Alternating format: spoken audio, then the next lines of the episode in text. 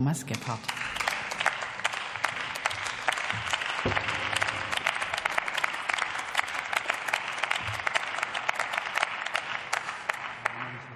Frau Präsidentin, meine sehr geehrten Damen und Herren!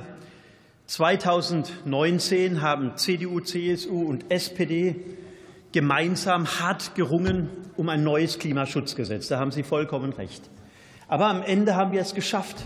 Wir haben gemeinsam in der Großen Koalition ein Klimaschutzgesetz auf den Weg gebracht und durchgesetzt, das ein echter Meilenstein gewesen ist, ein Klimaschutzgesetz, das international für, für sehr viel Anerkennung gesorgt hat.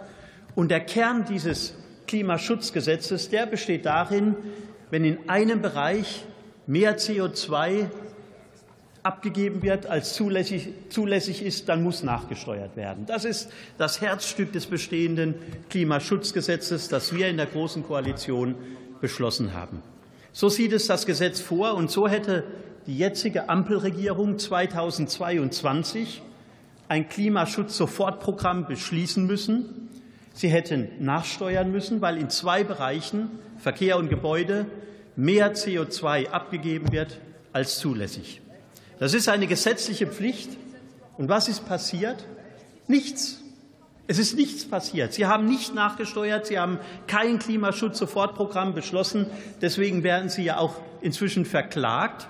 Und stattdessen, statt sich an bestehendes Recht, an ein bestehendes Gesetz zu halten, machen Sie jetzt Folgendes. Sie ändern einfach das Gesetz. Und ich finde, das ist ein Vorgang, der ziemlich unmöglich ist. Mit Ihrer Gesetzesänderung entkernen Sie das Klimaschutzgesetz, Sie machen es unverbindlicher, Sie weichen es auf und Sie gehen einfach einen Schritt zurück.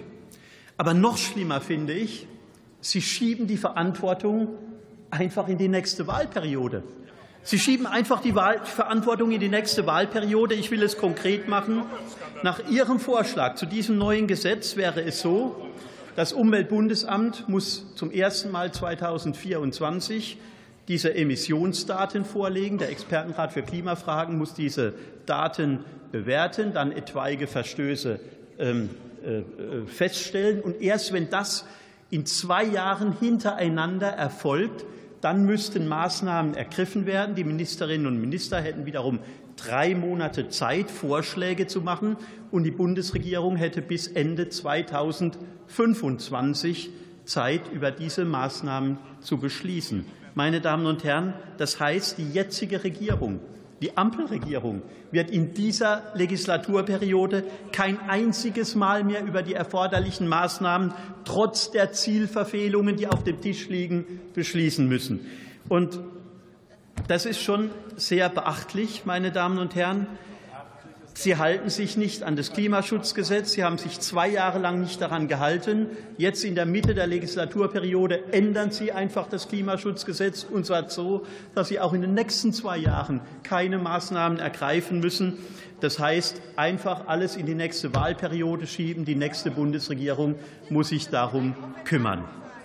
Ich bin mir sicher, wenn wir wenn CDU und CSU sich so verhalten würden, wenn wir es gewagt hätten, ein solches Gesetz hier im Deutschen Bundestag vorzulegen, wir hätten jetzt zu dieser Uhrzeit in ganz Deutschland, in allen Städten von Nord nach Süd, von West nach Ost Demonstrationen. Und wissen Sie was? Diese Demonstrationen würden angeführt werden von den Grünen, jene Grüne, die genau diese Aufweichung des Klimaschutzgesetzes hier vorschlagen. Und ich will ich will erinnern, ich will erinnern an das, ich will erinnern an das, was die Grünen 2019 bei der Einführung des Klimaschutzgesetzes gesagt haben. Ihnen ging es ja damals nicht weit genug. Sie haben damals gesagt, ich zitiere, ohne konkrete Maßnahmen, ohne Sanktionen wird das nicht funktionieren. Und nun, Sie stimmen genau dieser Verbesserung zu.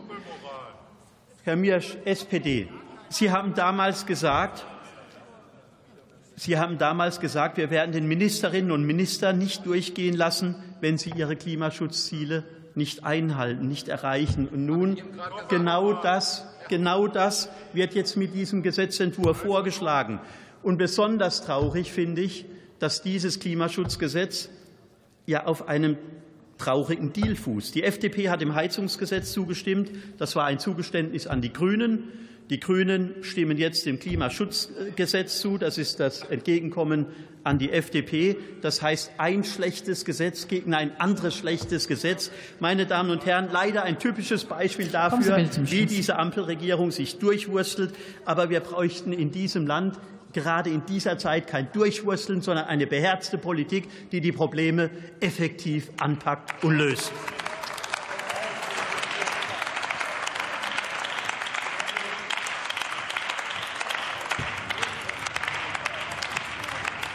Und die letzte Rednerin der Debatte ist für die SPD-Fraktion Dr. Nina Scher.